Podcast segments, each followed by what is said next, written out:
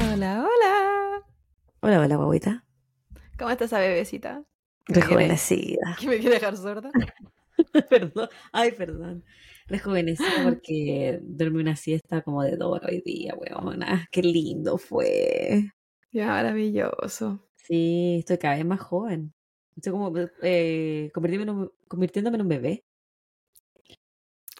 Benjamin, ¿eres tú? Este- Eh, la, otra, la otra vez un paciente llegué a, a, traba- a su pieza a buscarlo para llevármelo a la terapia y me dijo, pero tú no vas a la secundaria. Ay, De cagado. De cagado no me preguntó, ¿y tu mamá sabe que estás acá? Eh, y yo le dije, no, si no fue la secundaria, chico, chiquilitito. Y Yo estoy, tengo 34 años, le dije. "Ah". Me dijo, qué joven te ve. Igual el caballero estaba como ciego. Ah, no, era un caballero mayor, pero... Pero me sentí tan halagada, huevona. No, así te ves "Uy, el joven, Esther- chiquita. El Esther Lauder está Ah, funcionando. La inversión. Uy, los 200 dólares de crema. me sentí tan bien. Y es, eh, esa misma semana que me dijo esa wea, varios pacientes me dijeron que joven que eres. Que- y yo le dije que beige don't age. es que la gente blanca, sin ofender a los que no escuchan que son de tez blanca, el blanco gringo envejece muy mal. Tiene muy mala piel. Sí. Muy mala piel. Yo tengo una amiga que es blanca. Bueno, tengo varias, todas mis amigas son blancas acá. Sí, es verdad. Una me dice, la Hailey me dice, ay, es que la, la- los blancos envejecemos tan mal, me dice. Pobrecito. Y no, todas también se cuidan mucho. Yo, la, mi amiga la Allison, esa, Nada. esa huevona cumplió 30, se empezó a poner crema en la cara, pues huevona. Ah, y yo ve, le y- dije, Allison, Y ella nació viéndose chiquitita". mayor también, pues. Entonces como que no le jugaba a favor. Y yo le dije, Allison, tú ya empezaste esta hueá hace 20 años, amiga, si eres blanca. Sí, y aparte ya, que el- si es que no, si es que no es el tema de las cremas, de repente usan con el tema de los fillers y todas esas weas y sus caras. Y, y yo encuentro que todas se ven tan mayor, tan mayor, cuando se llenan de inyecciones. Sí, No, es verdad. no la- A no la Kylie Jenner de la vida. Sí, no la hacen pasar piola. Esos efectos también tan feos que de repente tienen, como que pareciera que están oliendo mal todo el rato, así como que huele a caca. ¿Cachai? Esa forma que le queda como en la nariz, me carga. Todo efecto de tanta inyección, po. Fue la caca. Y dije, ¿están enfermas? ¿Tienes sinusitis? como que tuvieran cacosmia. Pero bueno. El, el Esteban empezó a trabajar en mi hospital, po, hace Ya, como dos ya- semanas. ya empezó. Y él trabaja en otra unidad del, del mismo hospital donde yo trabajo, pero yo siempre, últimamente, hace meses que estoy bajando siempre a esa unidad. Y entonces el otro día eh, almorzamos juntos. Uy, qué romántico. uy, weona, pero de cagaron nos comimos en la oficina. Eh, y estábamos almorzando, ¿cachai? Hace muchos años que no almorzábamos juntos en la pega. Antes trabajábamos juntos en mi pega anterior. Y una Kine, ella lo conoce igual. Sabe que nosotros estábamos casados, pero me reí tanto porque dijo, ¿y tu marido sabe que tú estás almorzando con otro hombre? yo me reí, yo le dije, pero no lo vas a ver si tú no le dices. Lo reímos, lo Mira, la reímos. verdad, con un juego de roles se pusieron seductores. Uy, sí. ¿Y tú qué contáis? Yo también eh, estoy trabajando. Bueno, en teoría. ¿Con tu marido? ¿Ah? ¿Con tu marido? mi- con ¿También mi estás marido. trabajando con tu marido? Sí, el, el hombre invisible. Eh, ¿Bacon? Ajá. ¿Kevin Bacon? Sí. ¿De la, de la película? Yo no sé nada de esa película, Javi. Me podéis decir el hombre caca, yo no tengo idea quién es. y, y ha sido un proceso interesante porque la carga estudiantil está un poco potente esta última semana. Es como se viene el fin de semestre. Estamos ya a mediados de noviembre y ya me quedan como ¿qué? tres o cuatro semanas más y sería. Entonces, claro, le están dando con, dando con todo, pero es como Como que no hay mañana. como abusivo, es cierto que estoy con un ultraje con- continuo. Entonces, claro, pasé por un momento como de no tener mucho tiempo y justo coincidió que empecé con los turnos. Entonces estaba un poco cansado y el lunes pasado, o sea, hace... la- para ustedes la semana anterior, para mí hace un par de días. Eh, bueno, casi lo mismo, en verdad, estamos grabando domingo. Eh, yo dejo mi ropa lista sobre un mueblecito, todo lo que me voy a poner, porque me levanto a las 5 de la mañana, entonces me baño, salgo, me pongo la ropa que está lista y me En la voy. oscuridad. Sí, me hago, me hago un tecito y me voy. Entonces no me preocupo mucho de, de nada, yo no me arreglo la cara, nada. Eso me lo hago cuando ya llego al estacionamiento del, donde tengo que llegar y ahí me hago un poco el rostro. Tampoco me esfuerzo mucho, la verdad, porque nadie se, nadie se merece tanto esfuerzo.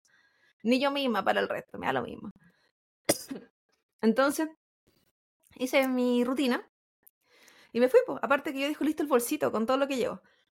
No tengo que hacer mucho en la mañana, solo mi tecito. Y ya me maquillé en el, en el estacionamiento.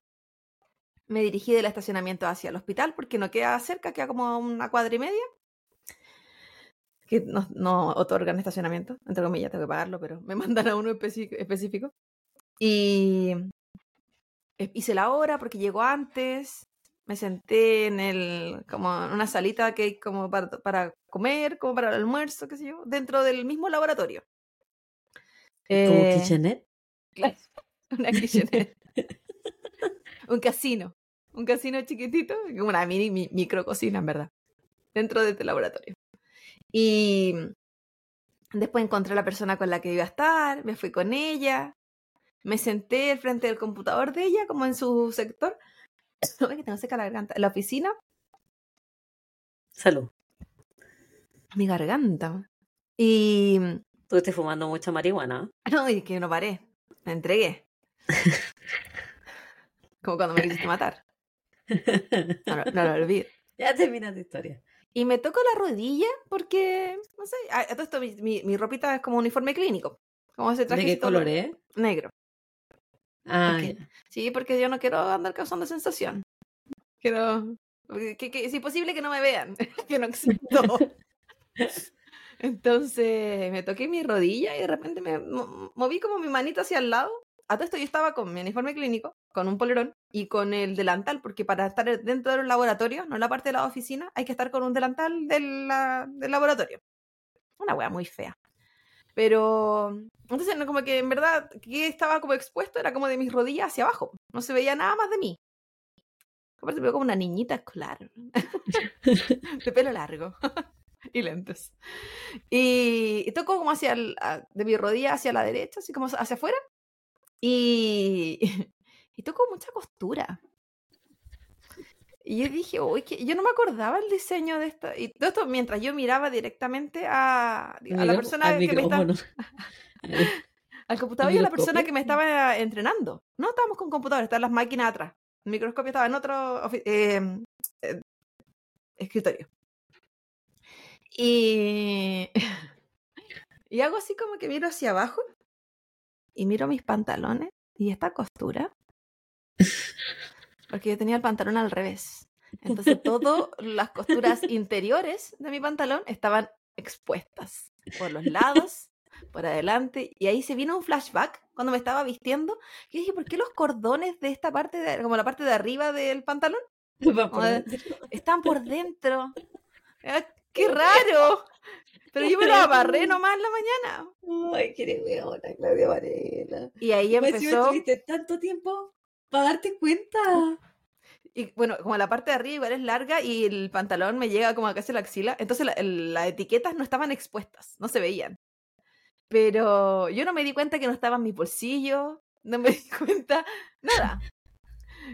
Y, y empezó ese psicoseo de, no, que ir a un baño a cambiarme. ¿Cómo me levanto? Y yo me paso rollo sola porque en verdad es pega y a ellos le da lo mismo si yo me voy al baño, me quedo 30 minutos en el baño, como que en verdad a todos les da lo mismo todo.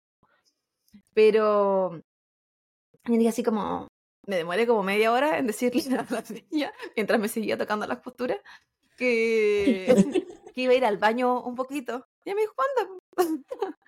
Ahí en el baño me cambié, me di vuelta el pantalón y volví.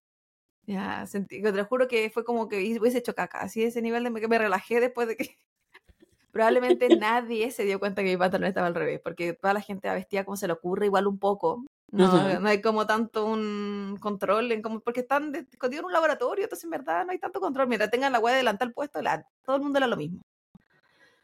Pero esa fue mi historia. Y ese fue el resumen de cómo está mi vida en la actualidad. Estar con un pantalón al revés. Y ahí te mando un mensaje mientras estás en el baño. Viene con el pantalón al revés. Weona esta. Lo que hace el sobrecansancio, po. ¿Qué tomas decepciones? Té. Estoy con un, té. un tecito de sabores. Ah, ya. Qué fome. ¿Y tú, Zapita? Agua y una belly de chocolate. Chocolate belly. Mira, se ve como lechita de chocolate.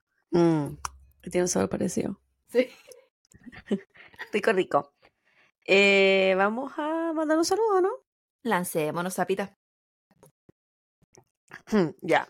Yo el otro día puse en story porque no sé si, no sé si lo viste el story, pero no sé tampoco, dudo mucho que hayas visto el documental que hicieron del el Jen Soren con la Elizabeth Hayson en Netflix. Un caso que nosotros eh, hicimos, no me acuerdo en qué temporada, pero se llama Matar por Amor, si no me equivoco, el episodio, por si lo quieren bu- buscar y revivirlo. Hermoso trabajo.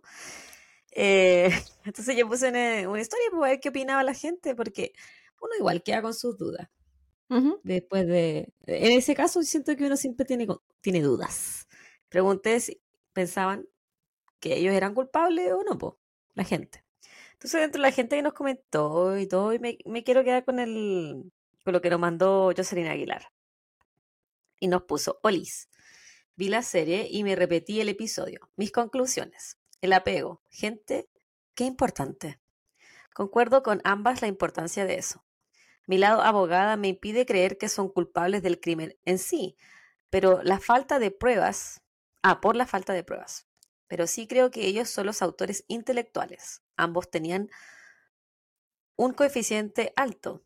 Estaban, estaba premeditado por las cartas y lo del cine, que es lo que ellos usaron como coartada los tickets del cine.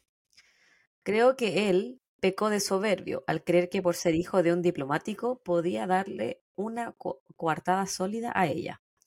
Postdata, me impactó heavy cuando él en la serie dice algo así como no, no habrían pruebas si ella no hubiese hablado. Ninguno de los dos hubiésemos pasado por esto. Para mí esa frase grita culpable. Sí, po.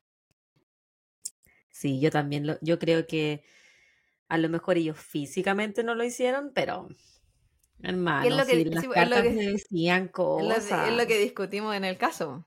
Era como ya físicamente quizás no fueron, pero Lo que autores. no significa que no estaban ahí. Eh, autores todo el rato. Ok, mi saludo es para una amiga que nos escribió, yo cambiando todo lo que nosotros dijimos antes, en Instagram, o sea, en, en Spotify, perdón. Nos escribió en tu episodio de la semana pasada, en Heaven's Gate. Y se llama Roquesada. Me reclutaron por Instagram hace meses y las vengo escuchando desde hace tres semanas. He escuchado casi Mm. todos los capítulos. Se agradece tanta investigación y dedicación a lo que hacen. Mejor Ah. tarde que nunca, amiga. Estamos muy felices de que, de que te nos unas, de que nos acompañes No. y que además que escriban. Eso es muy, muy importante. Escriban, escriban. Oigan, que sea mm, al culto de copas y crímenes. a la secta. Había un grupo musical que era la secta, ¿no? Sí. La del gato volador no decía la secta en alguna parte. Ay, no me acuerdo. Como Yo que nunca mm, sé qué canta qué. A ver, Como que cuando las, este, las canciones dicen como el nombre de la gente que lo canta en algún momento. Ah, no sé. Como que eso me suena. Amar Azul.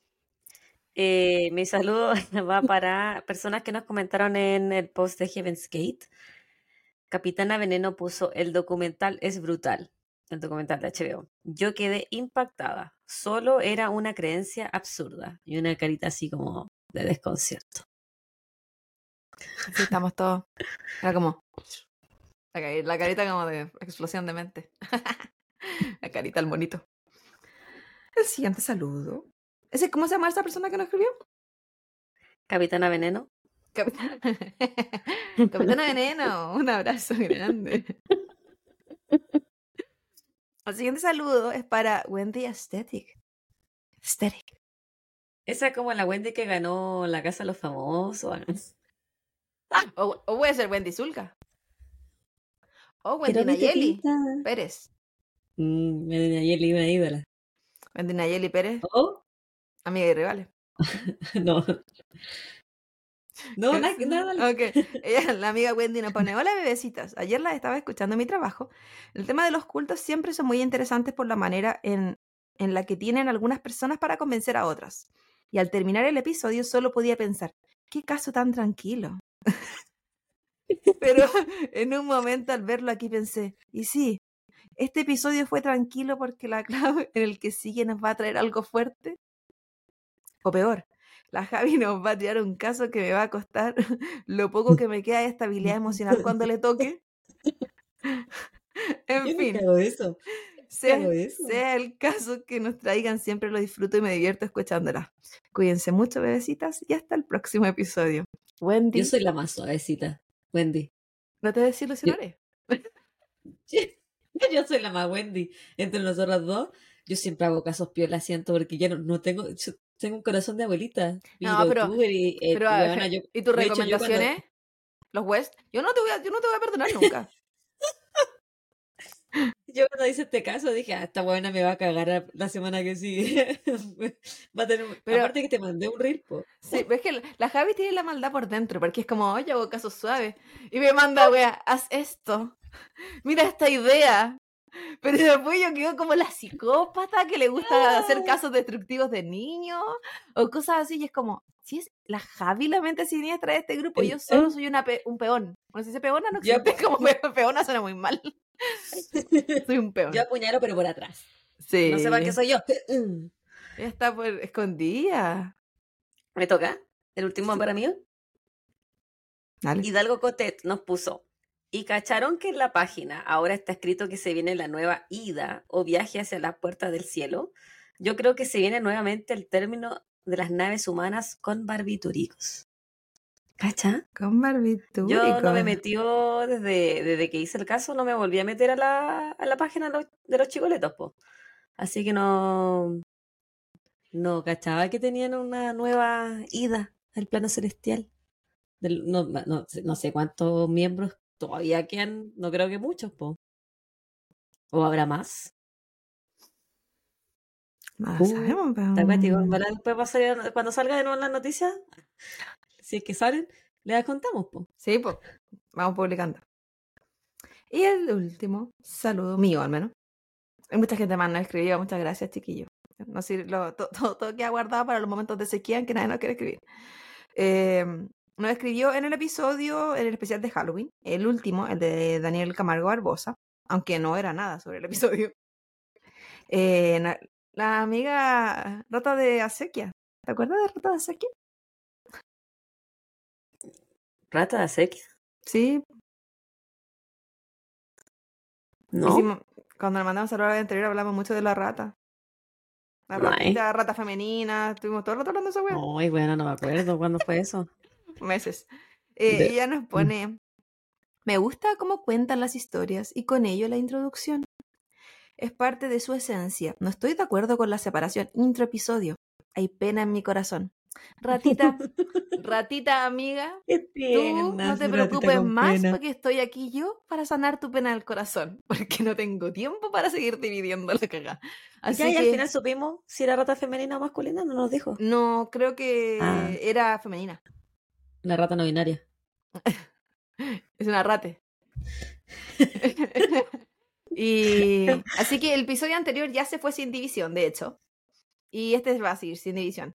No tengo idea si va a estar para mañana, la verdad. No les voy a mentir. Pero voy a hacer todo lo posible. Pero eh, no, que no haya más pena en tu corazón, ratita. Estoy aquí yo para resolver. Y bueno, eh, a los otros amigos que también nos escribieron que no estaban de acuerdo. Yo estoy aquí para resolver sus problemas. Listo. Se acabó la división. Era mucho trabajo. Está bien. ¿Tú estás lista, bebezuela? Estoy lista y dispuesta para el trauma que se nos viene. Ah, bueno. Respira profundo, nena. No, me voy a preparar el tecito antes de empezar porque si no, no voy a poder después. ¿Sabes Ay, que estoy fome, weona. De- tetera, ya tetera hay, de que, hay señora? que dejar de que este podcast se llame Agua. Copa y Crímenes. Ya no, que no se llame más así. El tecito. Tecitos y crímenes. El otro día hablaban con una compañera de trabajo, con otra señora que estaba ahí, eh, de, de que las mujeres nos matan directamente y de por qué los crímenes de mujeres no son, ¿Hay por tanto veneno? ejemplo, no, pero no son, por ejemplo, eh, que la pistola, que el cuchillo, Sí, en, po. en porcentaje. Porque ella decía, es que una mujer no va a dejar rastro no se va a ensuciar las manos de esa forma. Nosotros pondremos veneno. Y así como, oye, amiga, relájate. o sea, todos lo pensamos, pero no lo digas en voz alta. Revela nuestros secretos. Bueno, el otro día le mandé un, porque ten- el Esteban tiene que renovar los, los beneficios de la pega, ¿cachai? Lo, el beneficio de salud. O sea, hace- anualmente uno hace un, como. ¿cómo se? Enrollment. sí, como que te inscribes. Una en- suscripción. una suscripción año a año. La weá que le dije, bueno, se te olvidó. Le mandé un mensaje de texto y dije, ay, weón, después si el Esteban muere de causa sospechosa van a pensar que fui yo porque en el mensaje de texto le puse, y no se te olvide ponerte un seguro de vida. dije, después van a pensar que lo voy a matar, weón. Pero no, chiquititos. Ah, no revelaremos nuestro plan. Pero ya, bueno, dale nomás. esta semana seguiremos con la temática de la semana pasada. Y para eso, volveremos a nuestro Chile maravilloso. O sea, la semana, la de, ¿cuál fue la, sema- la temática la semana pasada?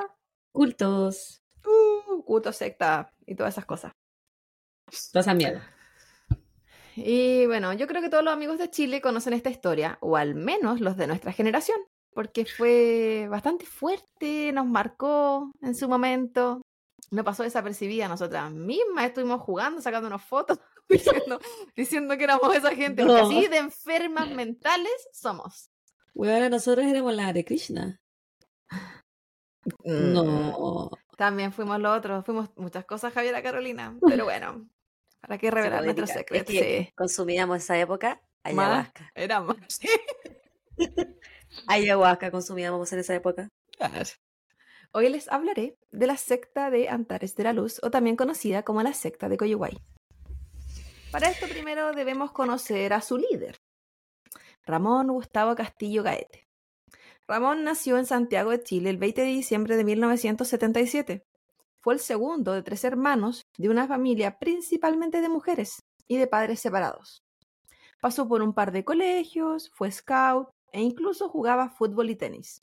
Todo lo que uno podría definir como un, un- sí, normal, como bien común. Al pasar los años estudió pedagogía en música de la Universidad Metropolitana de Ciencias de la Educación, la UNCE, y luego ejerció su profesión por poco tiempo. Su amor por la música lo llevó a estudiar en el Conservatorio de Música de la Universidad de Chile. Ramón Oh. tocaba la quena, el clarinete y la zampoña. Cáchalo. Sí, artista. eh, underground. Su... De hecho, formaba parte de un grupo musical llama- llamado Amaru, con el que viajó por muchos países. Amaro Azul. En diciembre del año 2006, en uno de los viajes con su grupo, fueron hacia China. Fue ahí donde se interesó por la medicina oriental e instrumentos musicales del lugar. Aunque poco más tarde el interés por la música cambiaría, porque él sentía que debía dedicarse por completo a enseñar otras cosas que estaban más relacionadas con lo espiritual, quizás ya no tanto con lo musical. Sus conocidos lo describían como un hombre de carácter fuerte, pero encantador. Eh, Lo que normalmente dice así como, Ah, El me don la. Cuenta a su tío en una entrevista que luego de este viaje a China, él meditó durante dos años en un cerro. Su pareja de aquel entonces era quien lo acompañaba y se cree era quien le proporcionaba los alimentos para que éste pudiera conseguir su misión. Sí, digo, puta. Qué loco. Sí, sí, mm, gente como que se ve ambulada de repente, así como que Sí. se fue como muy en la profunda en lo de él. Lo bueno que tuvo una pareja que lo, lo, lo apañaba, lo, apañaba. acompañaba, era su apoyo. Le daba, le daba la sopita. Sí, para que no se muriera de hambre en el cerro.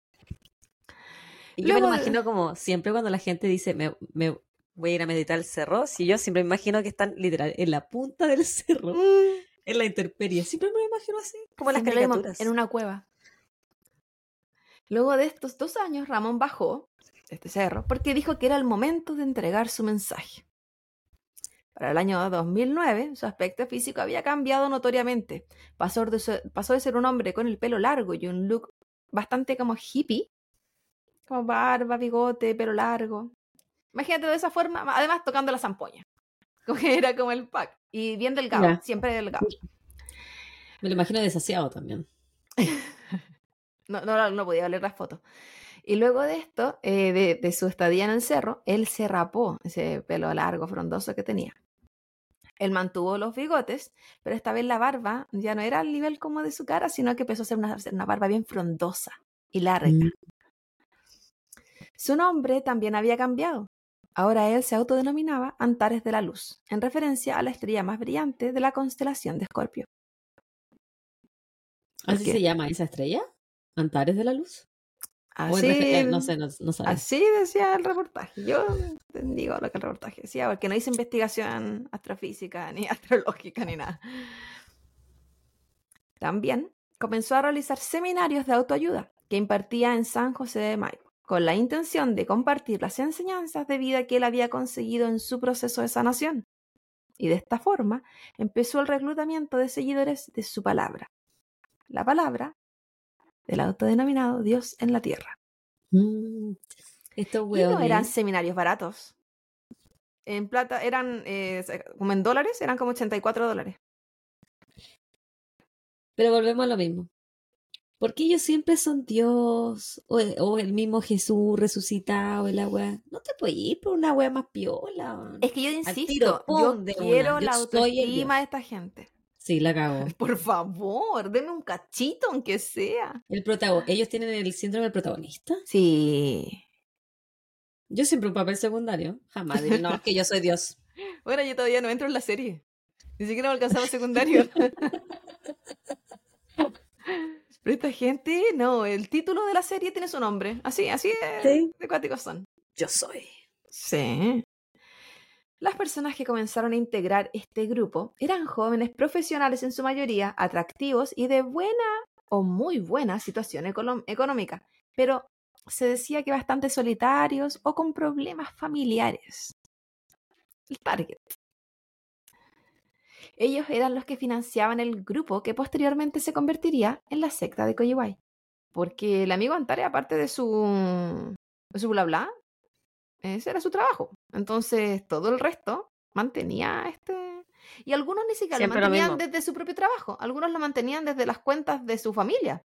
Porque él les solicitaba de repente si podían hacer préstamos. Incluso una de las fieles dijo que él le había dicho si le podía vender la casa de la mamá de ella. Era así como. o sea, no te quería cagar a la gente nomás, sino que quería dejar a la mamá de ella que no tiene nada que ver contigo sin casa. En pedir no hay engaño, dicen. Sí, esta gente era re buena también. Pero ¿Y lo hizo? No. ¿Vendió la casa a la mamá? No, no. Pero sí se consiguieron préstamos y cosas así por él. Eh, también yo creo que es difícil que ella pudiera vender la casa de un tercero. O sea. Pero, ¿por qué se llama la secta de Coyihuay? ¿O por qué le pusieron ese nombre? Bueno, Coyihuay es una zona rural en la comuna de Quilpué, en Chile. Es un sector de campo, lugar donde estas personas se ubicaron en algún momento. Específicamente estuvieron en un fundo de cerca de 700 hectáreas que tenía una casa pequeña, casi como en el medio del fundo, así como en el medio de la nada. Esta casa pequeña era de adobe, era una, una edificación bien rural. no tenía antigua. acceso a luz eléctrica ni agua potable. Como dije anteriormente, para llegar a este fundo era de bastante difícil acceso. De hecho, la casa más cercana estaba a 10 kilómetros. Por lo que esta secta tenía la máxima intimidad para hacer lo que quisieran y que nadie más que ellos mismos supieran. Aunque este no fue su primera locación, anteriormente ellos estuvieron en Pirque, Olmué, San José de Maipo, Concón, Las Condes y Mantagua. La secta recibió el nombre de Coyihuay, dado que este fue el lugar de su última locación y elegida con las peores intenciones. Los fieles de esta comunidad confiaban y creían ciegamente en el poder de sanación del que se jactaban Antares, por lo que realizaban todo lo que él les solicitara. En sus rituales, Antares y sus seguidores consumían ayahuasca, la que la Javita estaba mencionando anteriormente. Que, consumíamos nosotros en la universidad. Claro. Una planta que se encuentra en el Amazonas y de la cual su consumo en forma de brebaje produce efectos psicodélicos y alucinógenos. El efecto o el, significado de esta planta en quechua es soga de la muerte, porque permitiría ascender a otros estados de conciencia para vincularse con el mundo espiritual real. Su no sabía que, era una palabra en quechua. Para que veas cómo te enseño. Mira. Su consumo, el de la comunidad, eh, dependía de las órdenes de Antares, siendo a momentos una bebida diaria. Entonces, se mantenían en una constante alucinación. La mi abuelita. Sí. Aparte que es que sabían eh, cómo usarla. Eh, para ciertas cosas. ¿Era una microdosis? Para ciertas cosas eran brebajes concentrados, para que más adelante lo vamos a ver. Para otras cosas no. Eh, no los inhabilitaba, porque ellos sí hacían cosas. O la mayoría de sus cosas, pero a, a, momentos, claro, como decía, son alucinógenos, psicodélicos. Entonces, literalmente sigan en la bola. ven cosas que otros no ven, escuchan cosas que otros no escuchan, todo ese tipo de cosas. Y, por ejemplo, una de las cosas que se decía en, un, uno de los reportajes era que el Antares, él sabía eh, qué cosas ellos podían ver o qué cosas se podían encontrar, entre comillas, cuando estuvieran eh, bajo los efectos de la ayahuasca. Entonces, eh, o, los inducía, casi como cuando te hacen hipnosis, ya. Entonces, por ejemplo, él sabía que en algún momento, entre comillas, estas personas se encontraban con Dios. Entonces, después, cuando sin los efectos del alucinógeno, les preguntaba, eh, ¿me viste, cierto? Y estaba ahí, haciéndole referencia. ¿Lo consumía con ellos? Sí, también, pero no, no en todo momento. Dependía si él era el guía o no. Ah, ya. Porque piensa que son eh, guías en las transiciones, guías en las inducciones, como que dependía de lo que él estuviera haciendo. Eh, entonces, era una forma de que para esas personas era como, yo lo vi, yo lo sentí en mi mundo interior, bajo los efectos de esto, y él mm. sabe que yo lo vi. Y él se autodenomina a esa persona que yo vi, que es lo que yo reconozco como Dios, por lo tanto él es Dios. Y era como un juego también mental súper importante. No, y aparte que está volado todo el rato, pues, Bueno, no, piensa obviamente con claridad, pues si está no, y, el, el, fuerte. el, el, post de esto, como todo lo que pasaba después de, eh, también había un juego como bien mental. O sea, no era algo que se quedaba solo. La realidad y, la, y lo que implicaba. También en esta comunidad eh, tenían rituales sexuales. Y las mujeres de este grupo debían tener relaciones sexuales con su líder, Antares. Se dice que muchas veces ellas no querían participar de esto, pero eran abusadas bajo la influencia de la ayahuasca. Por lo tanto, como que tampoco era como que tenían alternativa. O sea, sí o sí iban a tener que tener sexo con él. O sea, o violadas. Una de las mujeres que después más posteriormente vamos a hablar, eh, se dice, bueno, los reportajes, que se negó, eh, antes como de, digamos, de su primera vez con esta persona, eh, se negó un par de días. Y cuando finalmente se consumó, ella no estaba consciente. Ese era como un ejemplo de lo que finalmente pasaba. Y después de que ya pasó, era como, es que ya lo hiciste, ya fue así, bla, bla, bla. Vamos nuevamente con el juego mental. ¿Cuántos miembros eran? Dependía. No, nunca se habló de un número fijo porque como no estaban en todas las locaciones, pero después yo voy a hablar de mm. los miembros como característicos. De los que al final estuvieron involucrados y algunos en el que no. final. Sí, algunos que no, pero que fueron como importantes. Me acuerdo de, él, me recuerda a Charles eh, Mason. Porque él se acostaba, también tenían ah, rituales psicodélicos y se acostaba con todas las miembros de su culto. Bueno, además de lo sexual, los fieles recibían una serie de castigos. Por ejemplo, a un integrante, llamado Pablo, Eh, él comentó que un día fue golpeado 33 veces por Antares, porque según la explicación de Antares, 3 y 3 sumaban 6, y 6 era un número sagrado. Todo esto en busca de la purificación y sanación de esta persona. Entonces, él le daba lógica bien extraña a muchas cosas que él hacía. Puta, pero para eso le pegaba 6 latigazos nomás, pues. En vez 33 de- por loca. En vez de 33. Como los mineros. Yo dije 33 por el nombre del Señor. Y yo también pensé por la edad de Jesús. Por mi edad, que tengo yo que ver ahí. El hermetismo de esta comunidad y poder disociativo causado por las drogas provocadas, eh, por las drogas provocaba que la adherencia y fidelidad de sus seguidores fuera aún más fuerte, porque vivían en un estado constante de, de realidad paralela. Mm. Y las pruebas, había más cosas también. Como por ejemplo, había un cierto sentimiento de exclusividad, porque Antares no aceptaba a todo el mundo dentro de esta comunidad. Solo algunos eran elegidos para poder pertenecer. Antares decía que él era el dios de la tierra, su palabra era ley, y así como otros cultos o sectas, era él quien anunciaba que el fin del mundo estaba cerca. Entonces, fuera de mucho su bla bla y de muchas cosas, como otros cultos que hemos visto, eh, hacía a estas personas sentirse especiales. Personas que están, nuevamente, carencias emocionales, problemas afectivos, solitarios. Sí, Pero- podían, podían tener el poder económico, pero no, no así eh, el emocional. Todos los cultos son exclusivos. O sea, nosotras que, hemos, que, que estamos hablando de cultos, sabemos que todos Sí. son exclusivos. eh, que todos son aislantes. Y, weona, nómbrame un culto que no hable del fin del mundo. La cagó. Eh, Siempre se va a acabar el mundo y nosotros somos los elegidos por Dios. Oh Jesús, en la No, tierra. y era más que para sí. salvarnos y la wea. Aquí el elegido era Antares, pero lo que él estaba haciendo, él estaba purificando a esta gente para que ellos pudieran salvarse. Entonces era como, además me tengo que someter a toda esta mierda, porque me estoy sanando para poder salvar. salvarme. Para el 2012, esta secta contaba con, lo que ellos llamaban los discípulos de Antares. O sea, eran más que miembros. Los discípulos, ¿cachai? Aquellos que habían probado fidelidad aceptando castigos, maltratos físicos, sexuales e incluso sacrificando animales. Porque Antares los puso a prueba.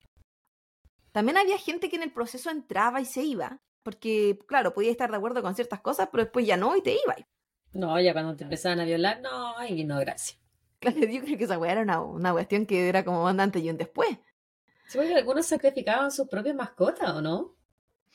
O ese era otro culto. No, no hablaban de que fueran las propias, pero tenían que ser sacrificios propios, así que no podría ser raro que fuera eso. Aparte que se hablaba de sacrificio de animales de perro y gato, entonces no estábamos hablando de que fueron a buscar un, un conejo al cerro. Eran sacrificios como propios. Así que podría fácilmente, si bien no lo leí, podría coincidir con las características de lo que ellos mencionaban. Aparte que era aislarlo de todo, pues si no podía tener nada. En- solo ellos mismos. Este grupo estaba conformado, el de los discípulos, por el de los discípulos que estaban en Coyihuay, que no son todos los discípulos. Por David Pastene, Josefina López, Carla Franchi, María del Pilar Álvarez, Carolina Vargas, Pablo Unturraga y Natalia Guerra. Aunque se dice que habían más discípulos en otras localidades. De hecho, después salen muchos otros nombres y yo decía, pero ¿y dónde estaban ellos? En muchas otras partes.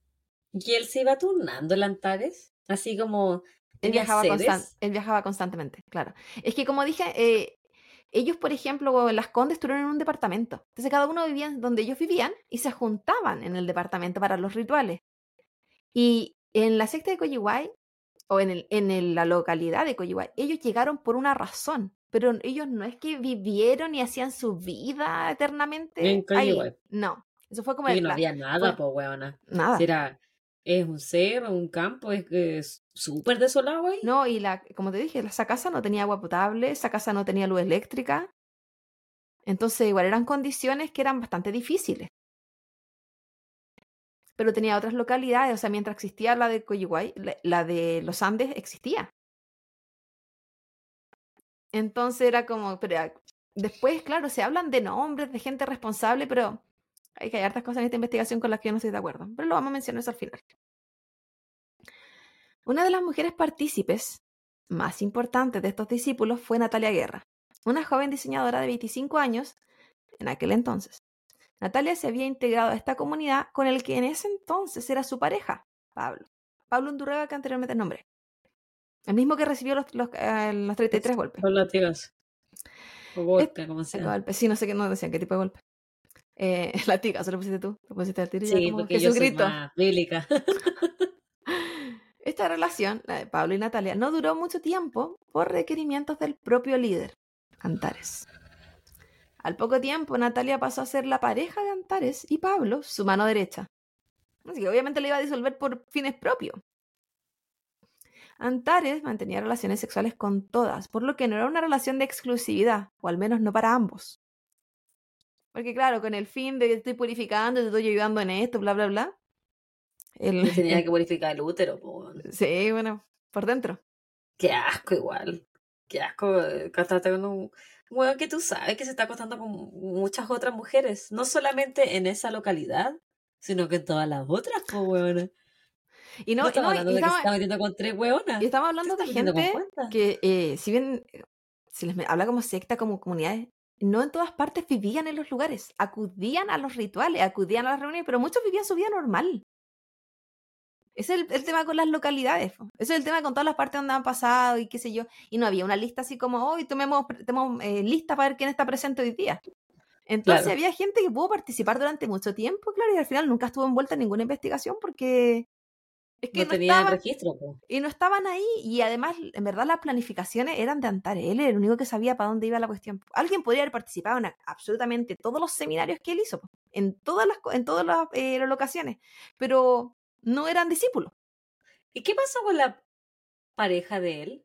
Que él tuvo, que la que le daba la sopita cuando estaba en el cerro. Yo No creo se supo más de que ella. no. mm, mm. Yo no, no, no, no se habla la de, palabra. sí, tampoco se habla de que fuera parte de este grupo, pero ella cuando ella estaba con eh, con Ramón, ella no estaba con Antares. Ah, sí, po. Entonces quizás en el proceso ella ya no, ya no estuvo más.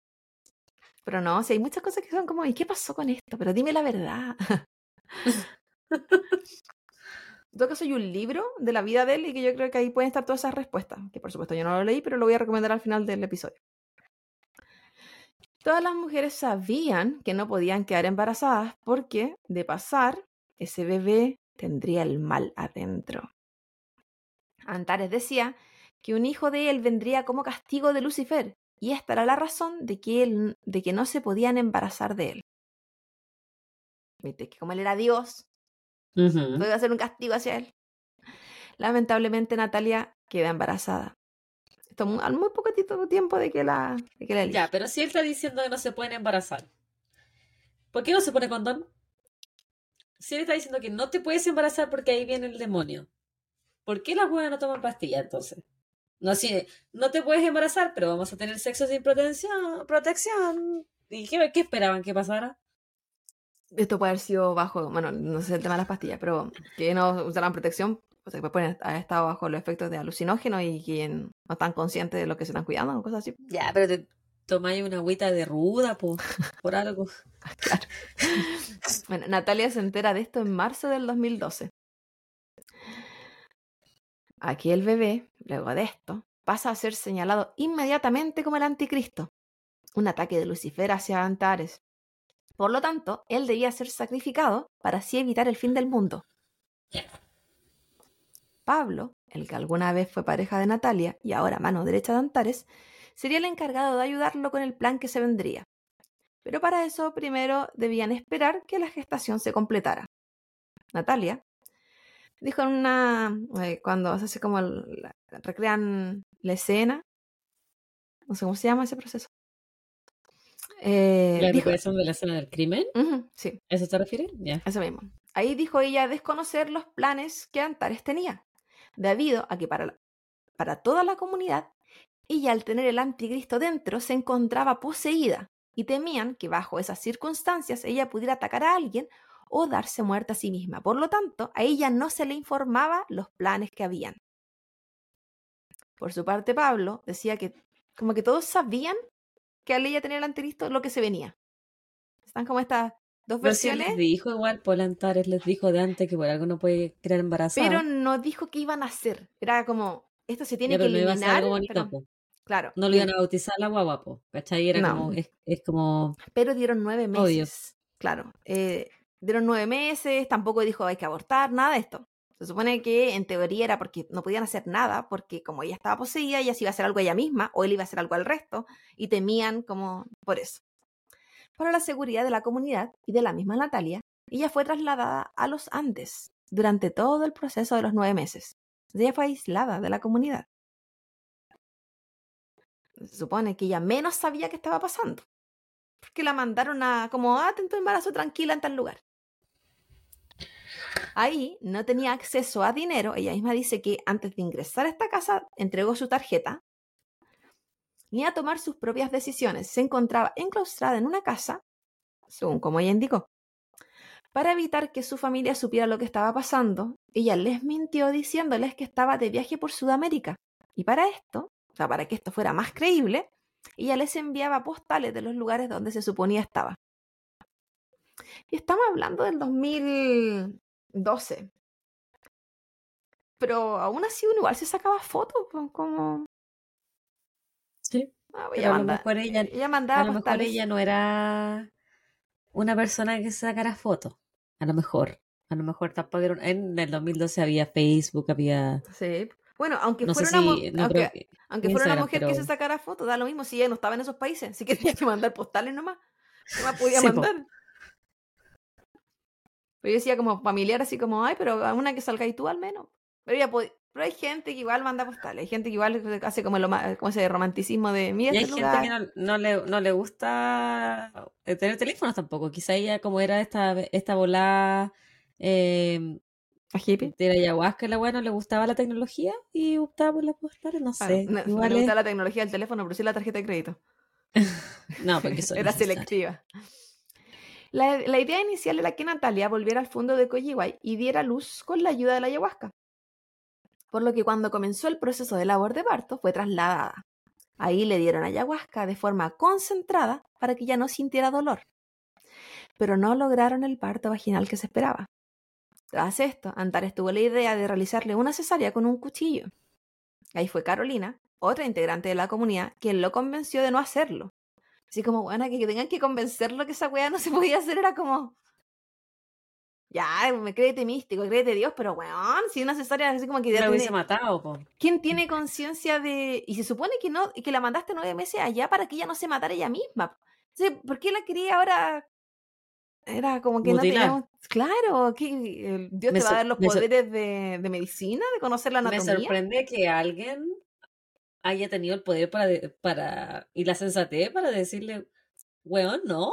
Es que no era, se supone, que no era como autoritario, sino que en verdad él entraba en conversaciones con la gente. Él tomaba la decisión final, pero él, él conversaba con sus discípulos, pero también por eso era tan cercano.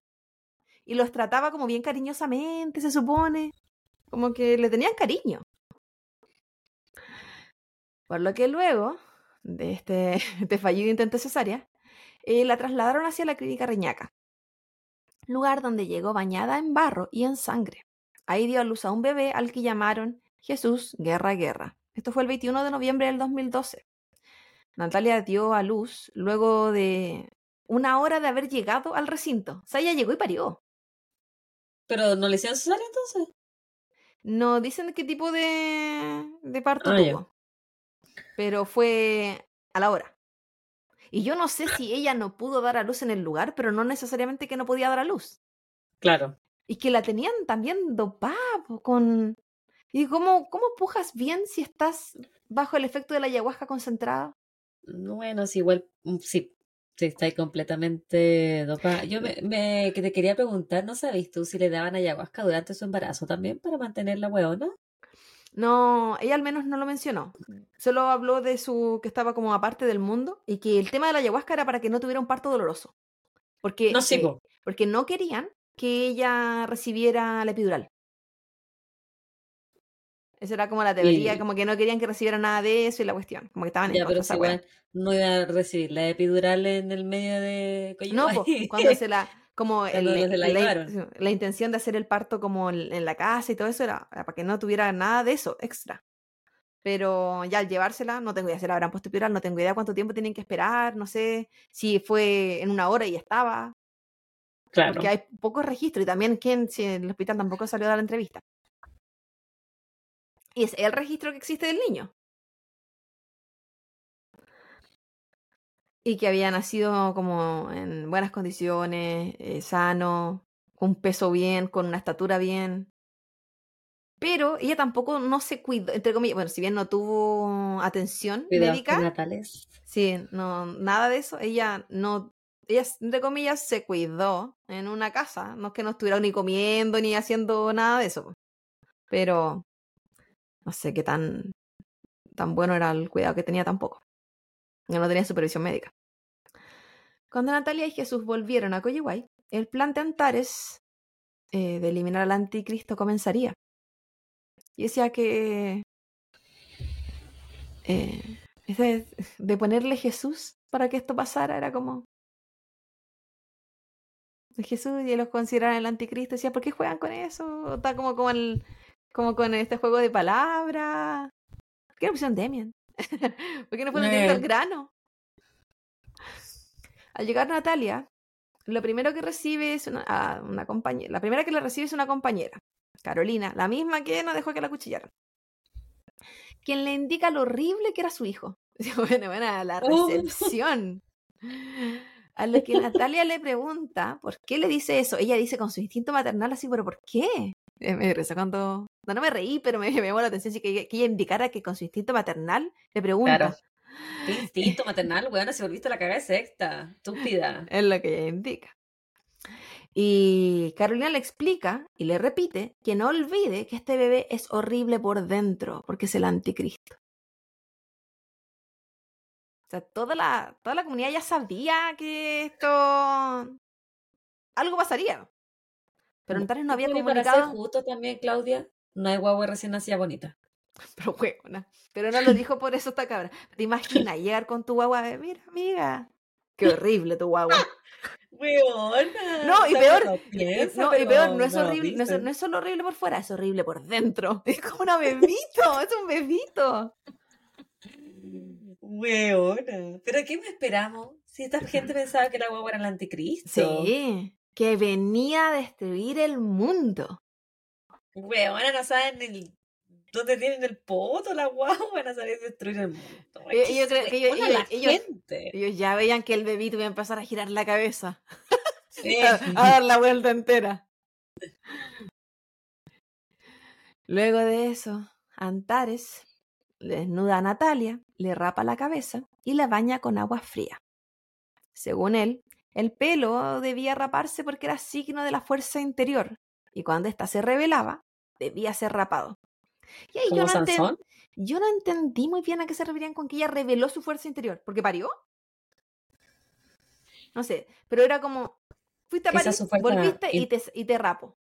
Quizás su fuerza interior era malvada porque ella parió un bebé malvado. po. Puede ser. Entonces tenían que eliminar eso, no sé. Y sí, pero ¿por qué Nada de lo la- que ellos dicen para mí tiene sentido. No, y por qué, yo dije, ¿por qué la bañó con agua fría? Pero también no tenía ni luz eléctrica, ni gas, ni nada. que, ¿quién, la- quién le iba a bañar? ¿De dónde sacó el agua? Le tenía que tirar un balde, pensé yo, porque qué manguera si no tenían agua potable. No sé. El 23 de noviembre, no olvidemos que la guagua nació el 21, Ujú. pero el 23 de noviembre ya Natalia estaba de vuelta. Yo ahora lo estoy indicando nomás, pero... Entonces a lo mejor tiene que haber sido un parto vaginal. Yo pensé por el poco tiempo, porque si no tendría Sí. que haber pasado más días. Sí, y aún así pensé- encontré que, fuera, que fue rápido, porque normalmente se quedan tres días. No sé, no me acuerdo cuánto es en Chile cuando tienen No, partos vaginales. Yo pensé que eran tres días de, Yo- vaginal y cinco de 24 horas. cesárea. Así para acá, express. Acá es como un día por parto vaginal y dos por cesárea. Yo al segundo día me fui. ¿O no? Sí, pues llegué un jueves y me fui el sábado. Sí, bueno, aparte todavía en época de COVID. ¿Verdad? Entonces peor aún si no te querían adentro. Pero bueno, solo dos días después del parto, Antares comienza a dar instrucciones a Pablo y Carolina. Y esto coincide, pues, o sea, él empieza a dar las instrucciones cuando Natalia vuelve. O sea, no es como... que Carolina es la que dijo que la guagua era fea y Pablo eres el- la expareja El de ex. la... la mano derecha del amigo. y le explica a ellos que va a ser él mismo quien se va a encargar de limpiar la presencia del anticristo de este mundo. él, él, iba, él iba a hacer, no iba a mandar que otros lo hicieran. Luego llevó a Natalia al living de la casa y le hizo escuchar música y le dijo que su ser interior ya le había dicho, el de él, eh, lo que debían hacer. O sea, él ya tenía claridad de los pasos a seguir. Según Natalia, ella le dijo que ella no le interesaba, lo mismo por su instinto maternal, ella no le interesaba lo que él quisiera. Y él le repitió que estaría todo bien, que estarían en luz, que serían libres y que se irían a los Andes.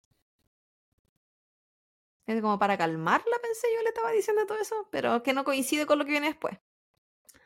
Tras esto, se dirige a un cerro cercano, Antares, y a ese cerro lo debían acompañar Pablo, Natalia y el bebé. Ella, Carolina, se quedó abajo. Carolina, me dijiste que me vaya, que, que, ¿cómo se llama? Que me iba a ayudar y qué sé yo, pero ya la había usado. Sea lo que sea que tuvo que hacer, ella lo hizo en la casa. Porque ahora lo que eh, los pasos que seguían era irse a un cerro que, si bien, que se encontraba cerca del fondo, no dicen si es en el mismo fondo o no, porque estamos hablando de 700 hectáreas, podría haber sido adentro, pero no es cerca de la casa, ellos se van a otra parte. Y de hecho, se van en camioneta, así que no estamos hablando como que se fueron caminando. Porque había vehículos en ese sector. No había luz, no había agua, pero había vehículos.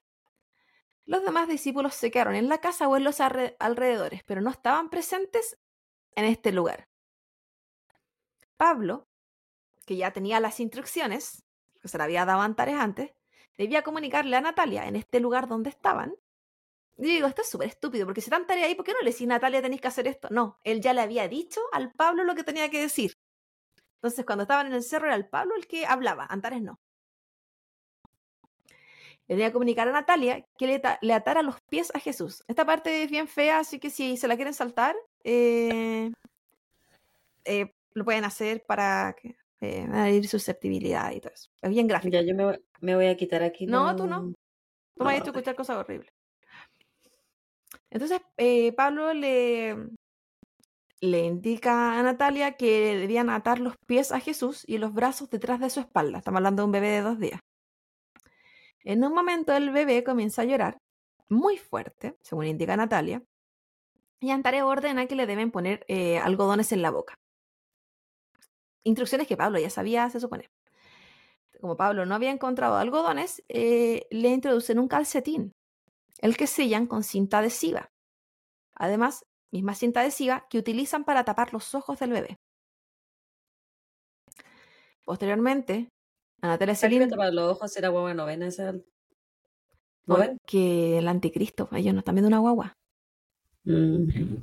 Posteriormente, Natalia, eh, bajo las indicaciones de Antares, o Pablo, como intermediario, debe poner al bebé sobre una tabla. Todo esto enfrente de una fogata que se encontraba a ras de piso. Era como estas típicas fogatas que se hacen con un hoyo en el piso. Que era como de alrededor de unos 20 centímetros. Luego Antares les pide a ambos que se retiren y pone al bebé en el fuego. Él había indicado eh, que esto debía suceder a las 11 de la noche, cosa que Pablo ya sabía, porque Pablo dice que van hacia el cerro a las diez y media para que alcancen a hacer todo esto antes de las 11, porque a las 11 días justo poner al bebé en el fuego.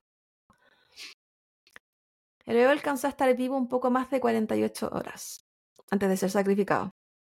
El resto de los integrantes dice que ellos escuchaban, desde sus locaciones, que no eran el cerro, cómo Antares, Natalia y Pablo lloraban histéricamente. Uno de los integrantes decía que él lo, él lo único que escuchó era un grito de Natalia, muy fuerte. Otra hablaba de que había escuchado a Antares llorar y lo había visto cómo se derrumbaba. Como. Esa parte no me la creo. Lanza al piso y qué sé yo. Es que en sus creencias, pues no sé, él podía estar diciendo que le están sacando algo de adentro. Ah, también. Yo no sé lo que él pensaba. Como espiritual, No como dolor por lo que estaban haciendo. O quizás dolor porque ellos lo estaban viendo como un sacrificio. No porque no, no quisieran, entre comillas, a este bebé, sino que porque este bebé traía cosas malas. Y estaban sacrificando algo de ellos para que esto malo no afectara al mundo. En las bolas que ellos tenían en su cabeza. Cosa que se supone que Natalia no estaba de acuerdo, se supone, en todo este momento. Sí, pues hasta este momento Claro. ella era una madre leona. Claro, pero Con el no, olvidemos, en al menos en el caso de Pablo, Natalia había, venía de haber consumido una concentración de ayahuasca dos días antes y de haber parido después. Y quién sabe qué medicamentos le pudieron haber puesto en el hospital, si es que le pusieron algo. Entonces, ella ¿Quién no sabe sé la hormona, weón? Esa mujer no sabe ni dónde estaba. exactamente. En el caso de ella, ahora en el caso de Pablo, Pablo venía junto con sus compañeros del- de la secta consumiendo ayahuasca diaria. Todas las noches estaban consumiendo ayahuasca. Porque estaban en una preparación que ya voy a hablar de esto. Entonces, al momento de la fogata, antes de siquiera poner al bebé ahí, Pablo indica que él ve como un humo negro. Esto lo indica la PDI, no estamos hablando como que lo indica después a los amigos, no, en sus declaraciones. Que él indica que el humo negro sale hacia arriba y se ve la cabeza de un dragón. Sí, me acuerdo de esa declaración. Entonces, yo decía, primero, Este mierda, del esa wea- era un weón, también era un weón. eh, él no era el ingeniero, o nada que ver. No me acuerdo. O no sé si era Ah, ingeniero, pero sí, él po. también era como de, comillas, de bien. Sí, una po, era, formal. muy buena situación. Muy buena situación. Pero era como pico el weón. Y entonces uno dice, ¿eh, ¿sabían en verdad, en verdad lo que estaban haciendo bajo las condiciones eh, de los alucinógenos que estaban consumiendo? Porque el loco está diciendo que está viendo salir un dragón del fuego, o sea, que le pide que queme a un bebé, no sé, porque no lo hizo él, lo, hacía, lo hizo Antares, pero que participara de ese proceso, que en verdad creyera que era el demonio. Coinciden las versiones, coinciden las versiones con el nivel de drogas que tienen en el cuerpo. Más, Como que no es lo suficiente racional como para decir estamos tirando un bebé al fuego. para, no, para eh, discernir el bien del mal. Como para discernir que es un bebé, un recién nacido, un ser humano, que estás quemando. Y que es imposible esa que sea el anticristo. De la, de la realidad con, con su volá, con la imaginación, no sé si decirle imaginación, eh, creencia, lavado de cerebro, no sé, no sé si eh, Es que yo creo que ya había una mezcla. sí, bueno, que ellos estaban en un estado disociativo. Entonces ya había una mezcla de lo que ellos estaban alucinando con lo que cuando no estaban alucinando, Antares les decía que era la realidad. Entonces yo creo que nunca estaban en un estado de realidad real. Al menos cuando estuvieron consumiendo la ayahuasca diario. Quizás antes cuando la consumían para el ritual X y después seguían con su vida era una cosa. Pero ya cuando la estaban consumiendo a diario, yo no sé si, tampoco sé en qué cantidades. Sé que a ella le dieron un concentrado, pero no sé en qué cantidades estaban ellos como para poder sobrevivir. O mantenerse así como en un estado como normal. Estaban lo suficientemente consciente para poder manejar al cerro Pablo, porque Pablo manejó. Pero no sé si lo suficientemente consciente como para entender. Ah, pero hay gente que maneja curar, hay gente que No, maneja el- podían actuar en cosas de la vida diaria, podía manejar, podía eh, dar instrucciones que le dieron a él, pero podía ver dragones salir del fuego. Durante este tiempo, como había dicho antes, eh, todos los integrantes de la secta llevaban consumiendo ayahuasca diario. La instrucción era hacerlo hasta el 21 de diciembre, en vísperas del fin del mundo anunciado por los mayas. Era por eso que estaban consumiéndolo a diario. Tenían una misión. Y coincide la fecha, po, porque no estamos hablando de un fin del mundo que él se inventó. Estaban, es que todos, si te- yo no voy a las noticias, había una como... Del 2012. Sí, pues sí, casi colectiva sobre el fin del mundo. Me gusta una película, po. Sí. Se el mundo. Muchos de los temas y creencias de este grupo tenían que ver con el fin del mundo que ocurriría en el año 2012. Y bueno, y el con... Sí, era una psicosis colectiva esa wea. Y de cómo ellos se salvarían de esto. Y era esta también la razón por tantos rituales de sanación, por el nivel, por la obligación de consumir eh, la ayahuasca diaria, de que justo Lucifer había mandado al anticristo para destruir el mundo y que ellos Todo no... calzado. Sí, pues es- para ellos todo calzaba, entre comillas, porque hay gente que no. Y que subieran al, al cerro con el bebé no significa que la comunidad de abajo supiera que los iban a subir, lo que iban a subir a hacer, porque era algo que... eh, los discípulos. Cantares le había comunicado a algunos, no a todos. Porque era principalmente él. Se supone que Natalia no sabía que estaban subiendo al cerro. Lo supo cuando estaba ahí. No lo evitó, pero lo supo cuando estaba ahí. ¿Y qué también iba a hacer por evitarlo? No, y los, a lo mejor ella, no sé. sí, porque cuando bajaron, los otros se enteraron en lo que pasó. Entonces, no era como que tampoco que podían hacer. ¿Y qué dijeron cuando se enteraron? hay, hay, hay algunos que se retiraron. Pero no es que, bueno, entre comillas, porque es que fue un proceso.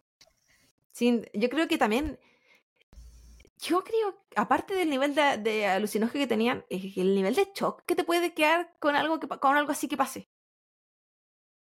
Dentro de todos los alucinógenos que te han dado, que he consumido, yo pensaría que no es verdad. Que es parte de mis alucinaciones. O que incluso nunca hubo una guagua. Que nunca hubo un bebé, que nunca nadie llegó, que todo, no sé, eh, yo encuentro súper como complejo todo esto por el tema de la cantidad de alucinógenos que tenía, estaban consumiendo. Cuando el fin del mundo no sucedió en diciembre del 2012, muchas desconfianzas dentro de sus fieles surgieron. Obviamente, pues, quemamos una guagua, nos quedamos callados y no se acabó el mundo. Era como, eh, aquí las cosas no están pasando como se supone que tenían que pasar. Y bueno, las desconfianzas entre lo que pasó con el bebé, que algunos que no estuvieron de acuerdo, y después el fin del mundo, ya hicieron que gente se empezara a retirar. Siendo como, no, esto no es real. A pesar, de hecho, uno de los que se retiró era una de las personas que más mantenía económicamente la... Entonces ahí se les viene un quiebre importante, porque era el que estaba casi que manteniéndolos. Mm. A pesar de que Antares indicó que había que esperar tres meses más, porque el fin del mundo finalmente se vendría en abril del 2013. La confianza ya no estaba y ya no era la misma. Algunos le compraron el y sí hay que esperar tres meses más, y otros fue como, mm, no. En la zona se estaba realizando una investigación desde mediados del 2012 por drogas hacia este mismo grupo. No era como que hoy vamos a averiguar cómo está la droga en Coyihuay. No. era hacia este grupo. Investigación ¿Pero por la ayahuasca en particular o por otras drogas? Espérate, bebé. Ah, perdón. Investigación que, había, sí, investigación que había nacido a raíz de la denuncia de un ex integrante de la secta. Bueno, que hasta ese momento era como grupo de rituales, qué sé yo. Eh, por lo mismo, por el, por el consumo de la ayahuasca. Eh, principalmente. Porque eso era como su fuerte. Bueno, es como que ellos no se fueran a consumir coca. Las hojas de coca sí, pero no como la cocaína. Investigación que nació. Ah, ya lo dijo eso. La policía primero notó que era una secta, hecho poco común en el país. Entonces, como fue una investigación lenta porque tenían que educarse. No es como, no, no, vamos, no estaban buscando el narcotráfico, como las, las, típicas redes que ya saben cómo funcionan y que ellos conocen. Era como, ok, secta. Busquemos a alguien que nos eduque con respecto a esto y cómo funcionan. Claro que es una secta. Claro, y, no era lo mismo porque como era, era, una planta, que la bebían, no la fumaban, no, era otro tipo, era completamente el proceso diferente. Entonces tampoco fue un proceso tan rápido para la policía.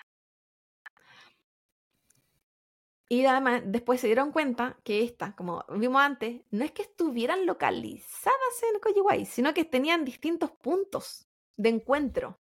Muchos ni siquiera vivían, eran como que vivían en sus vidas, solo que participaban. Y eso también hacía más difícil saber quién eran los participantes, quiénes estaban, quiénes estaban tan involucrados como esto, quiénes solamente eran como eh, satélites, que estaban alrededor, estaban a veces para ciertas cosas, quiénes ponían la plata, quiénes no. Ahí había como una gran investigación detrás para llegar al fondo de esto.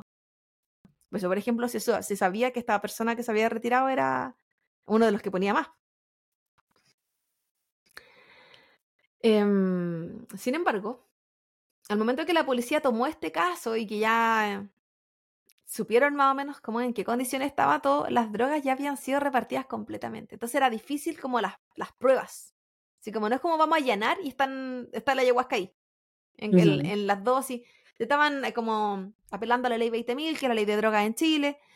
Y hay cosas como que vacíos legales que era difícil, porque nuevamente era algo completamente diferente. Sin embargo, en este proceso, eh, se dieron cuenta que había algo aún más terrible que el consumo de la ayahuasca. Fue durante esta investigación y que empezaron a hacer la entrevista y qué sé yo, que integrantes de la secta confesaron lo que había pasado con el bebé. Te dije, algunos no estaban de acuerdo, no entendían y no participaron, se enteraron cuando ya pasó. Entonces, cuando toda la investigación o cuando les tocó ser parte de la investigación, eh, dijeron qué es lo que había pasado.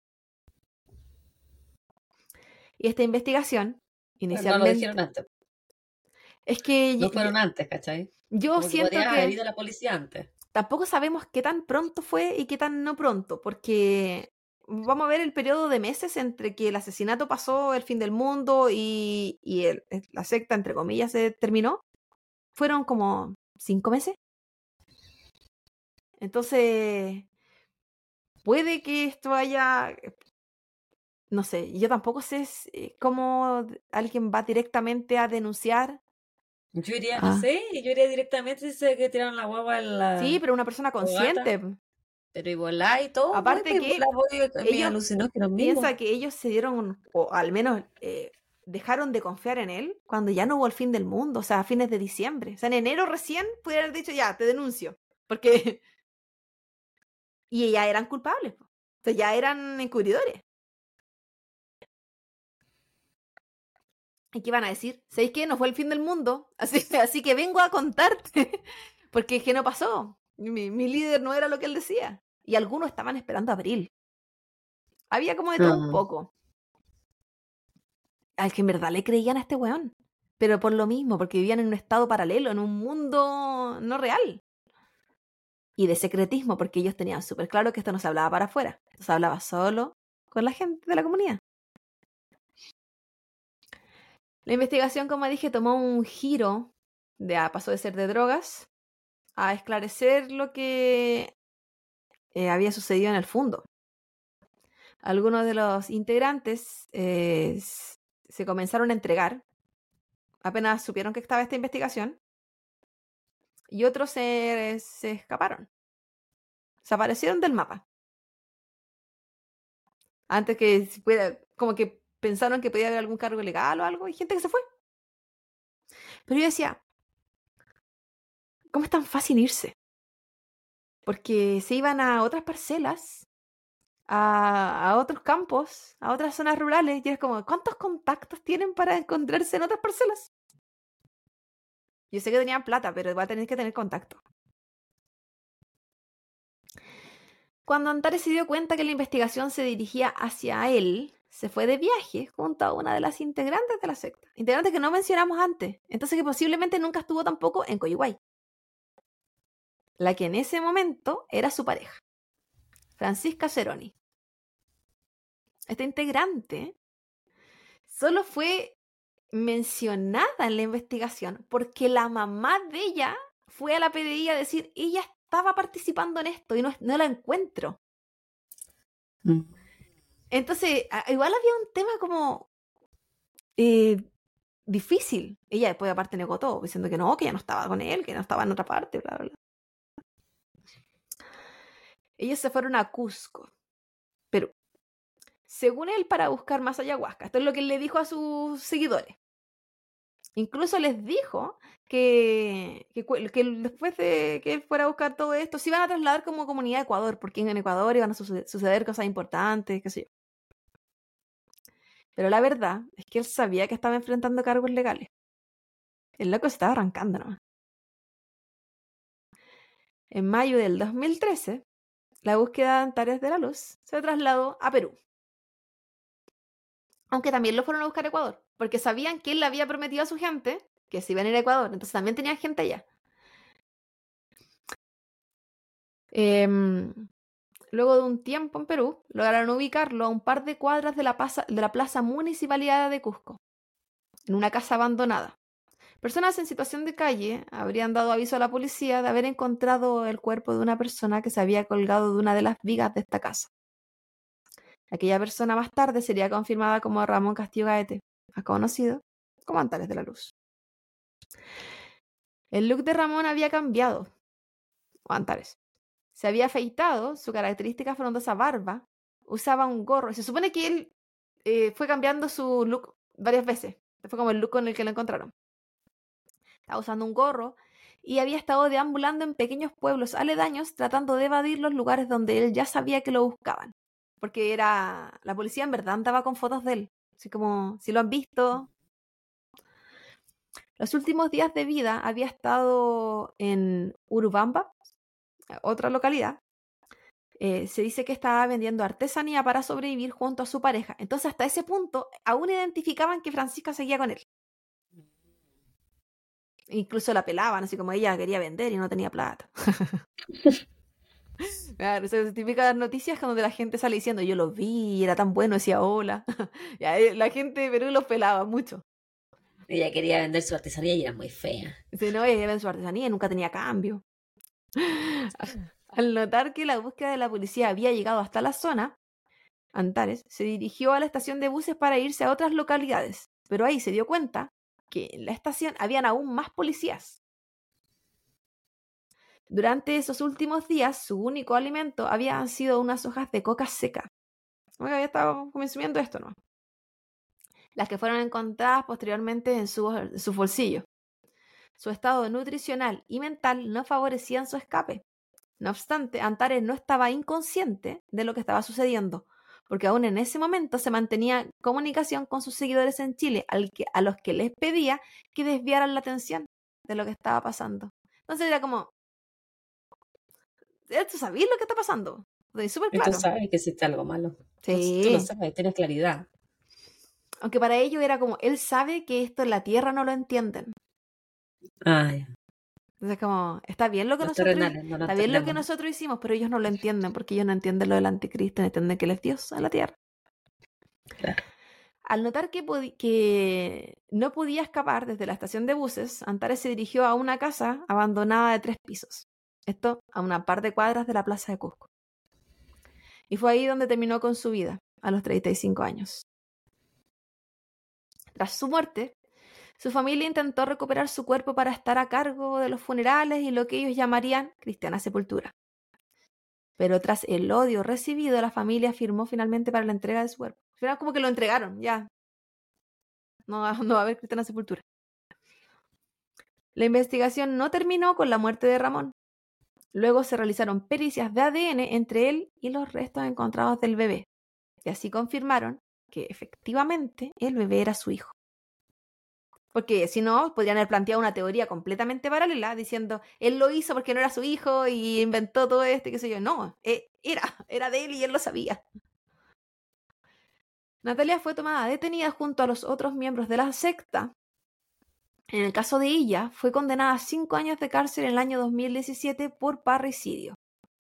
Pablo Undurraga fue calificado como autor del delito de homicidio con una pena también de cinco años y los restantes integrantes, David Pastene, Josefina López, Carla Franchi, María del Pilar Álvarez y Carolina Vargas, fueron condenados como encubridores a tres años de pena remitida por ayudar a ocultar el cuerpo. Por ejemplo, no se menciona a la amiga que se había escapado con él. ¿Ella la encontraron o no? Sí, después apareció en Chile. Y ella dijo que no, nunca había estado con él. Y era como, amiga, si sabemos que estaba ahí con él. Pero eh, ella podía, no, pero no estaba en esto. Aunque, y tampoco recibió cargos por haberse haber estado encubriéndolo, por ejemplo. Podría también fácilmente decir que ya no sabía de qué estaba él alejándose, porque como él estaba diciendo que había ido a otras cosas. Claro. Pero tampoco era legal que vaya a comprar ayahuasca a otro país. Pero no recibió ningún cargo. Ahí habían buenos movimientos también de abogado, irreprochable conducta, conducta, anterior. pero que em, también se la encontraron sin droga. Ella puede haber dicho que fue con la intención de comprar droga, pero si no la tenía, Exactamente, no, sí, la sacaron. Ya no, ella ni siquiera tuvo un cargo, nada. Natalia Guerra fue la única que no acató la pena y se mantuvo prófuga por 27 meses. En el año 2019 fue capturada en una parcela donde ellos decían, ella se mantuvo en sectas, ella se fue a otra. Pero no era tan así. Eh, donde se mantenía escondida. Lo que sí es lo mismo que son los Andes durante nueve meses, lo hizo 27 meses, pero ahora en otra localidad. Ahí no tenía ¿De la misma secta? ¿Era una localidad de la misma secta o una No, parcela? no, parcelas X. No, si las, que ellos nunca tenían, eran como dueños de parcelas. Ellos arrendaban. eh, O ellos, ¿me entendí? Como que arrendaban localidades por, por momentos. Y ahí ella vivía con su pareja. No sé, decía como, ¿Y la, facili- la facilidad que tiene esto para tener pareja. Al Antares, ella. ¿Y de dónde esa pareja? ¿Y uno? no tengo idea. ¿Y en qué momento? Si ella eh, en el 2017 la, le hicieron todo este proceso, cuando se dio cuenta que ella había salido como que podía eh, ser responsable de ¿Enfrentar los cargo? cargos, ¿sí? Porque hacen este análisis psicológico de la cuestión, pues ella salió que se podía, que no recuerdo cuál es la palabra. Cuando pueden... ¿Estaba apta? Sí, para ella era otra palabra, pero sí, que estaba apta para enfrentar los cargos y qué sé yo. Eh, ahí se, se fugó. Ella, ella estuvo en todo el proceso hasta cuando le dijeron, sí, tú sí. Entonces, ¿Y en, en qué momento encontró pareja, pues, huevona? para irse vivir. No, y una pareja que, que con la confianza suficiente para que te mantenga escondida todos esos meses. Si fueron 27 locas. Y que le durara esa pareja tanto tiempo y a mí me duran. Desde el año 2021 que Natalia se encuentra en libertad condicional. Que recordemos, ya la capturaron en el 2019. Se supone que. Ok, 2017 le dieron 5 años a la loca. Se escapó. La encuentran en el 2019. Tiene una pena de 5 años. Pero en el 2021 eh, queda en libertad condicional a la pena del beneficio de buena conducta. Ni porque se escapó le aumentaron la pena, ni porque Mm. estuvo prófuga, nada.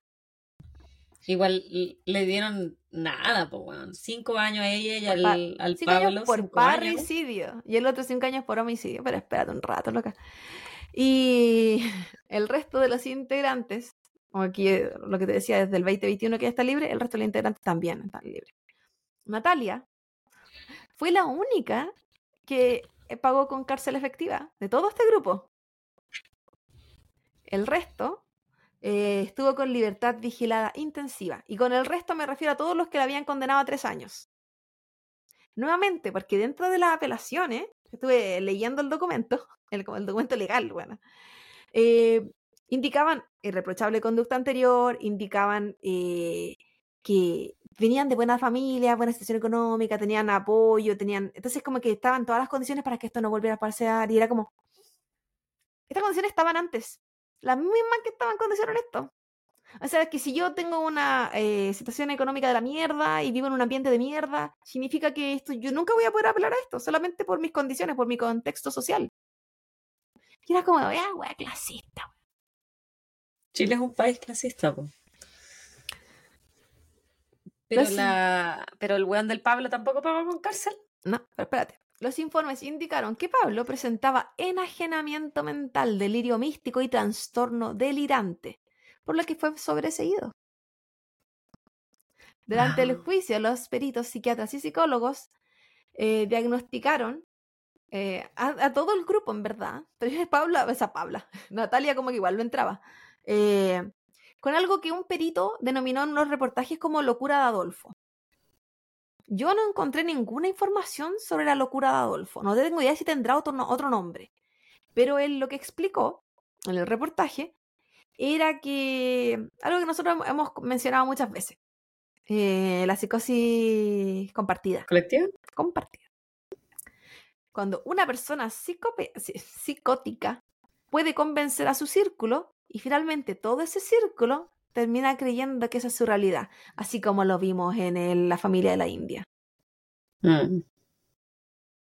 que entonces para ellos era como la persona psicótica original o la que el perito decía la persona loca original. Yo decía, el lenguaje técnico está bueno, está súper bueno.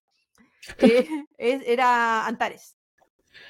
Y claro, esta raíz de las drogas y de muchas cosas, aislamiento familiar, disociación, bla, bla, bla, provocaba que todos creyeran lo mismo. Y por eso él fue... Y yo creo que el tema de las declaraciones que él dio eh, incluso del dragón en el fuego y todo eso, y la seriedad, loca, porque yo decía, mira, lo pide, decía, pero amigo, que al menos se te... Ni se arruga. Nada, nada, yo esperaba que algún ojito se te cerrara, aunque sea, nada. O ese de los locos que te pueden mentir mirando a la cara, pero... ¿Tú crees que era muy buen actor? ¿O realmente él creía esa weá? Yo pienso que ellos creían. Yo pienso que ellos todos creían de verdad lo que estaba pasando, pero también sabían que estaba malo. Yo sí creo que ellos tenían conciencia de que eso no era correcto. Para nosotros, pues, los terrenales no era correcto. Para ellos sí. Para ellos, no, yo creo que sabían que no era correcto, pero era lo que tenían que hacer. Porque por algo le llamaban sacrificio.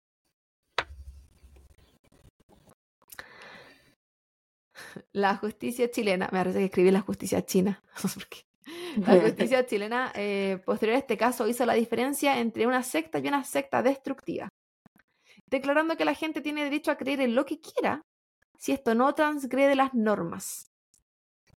Por lo tanto, eh, eres libre de pertenecer a la secta que tú quieras y de creer en lo que tú quieras, siempre y cuando esa no transgreda las normas. Como por ejemplo, asesinar a un bebé. O el consumo de droga en este caso, que tampoco estaba permitido. Fue inicialmente, pero esa no era. Eso no hacía que ellos fueran una droga destructiva, o sea, una droga, una secta destructiva. No. Ahora ustedes, ¿creen que este fue un juicio justo? Se han hecho series y especiales sobre este caso, además de libros. Uno de ellos, eh, que habla de la historia de Ramón Castillo Gaete, se llama Cinco gotas de sangre, de Verónica Foxley, y cuenta la historia completa de Antares de la Luz. Si a alguien le interesa, es como interesante. Para entender cómo el, digamos, el psicótico máximo, el psicótico principal de esta historia, porque los otros pasan a ser los peones. Llegó a hacer lo que llegó a hacer y a pensar en lo que pensaba. Y esa bebecita es mi caso el día de hoy. No, yo creo que el juicio no, no era justo. Y quizá si ellos realmente estaban enfermos, locos, como decía el perito, eh, deberían haber sido un hospital psiquiátrico. Quizás supuestamente era la pena de la Natalia. Se supone que era psiquiátrico. Pero como se escapó y todo, después tuvo una, una cárcel en San Joaquín, creo.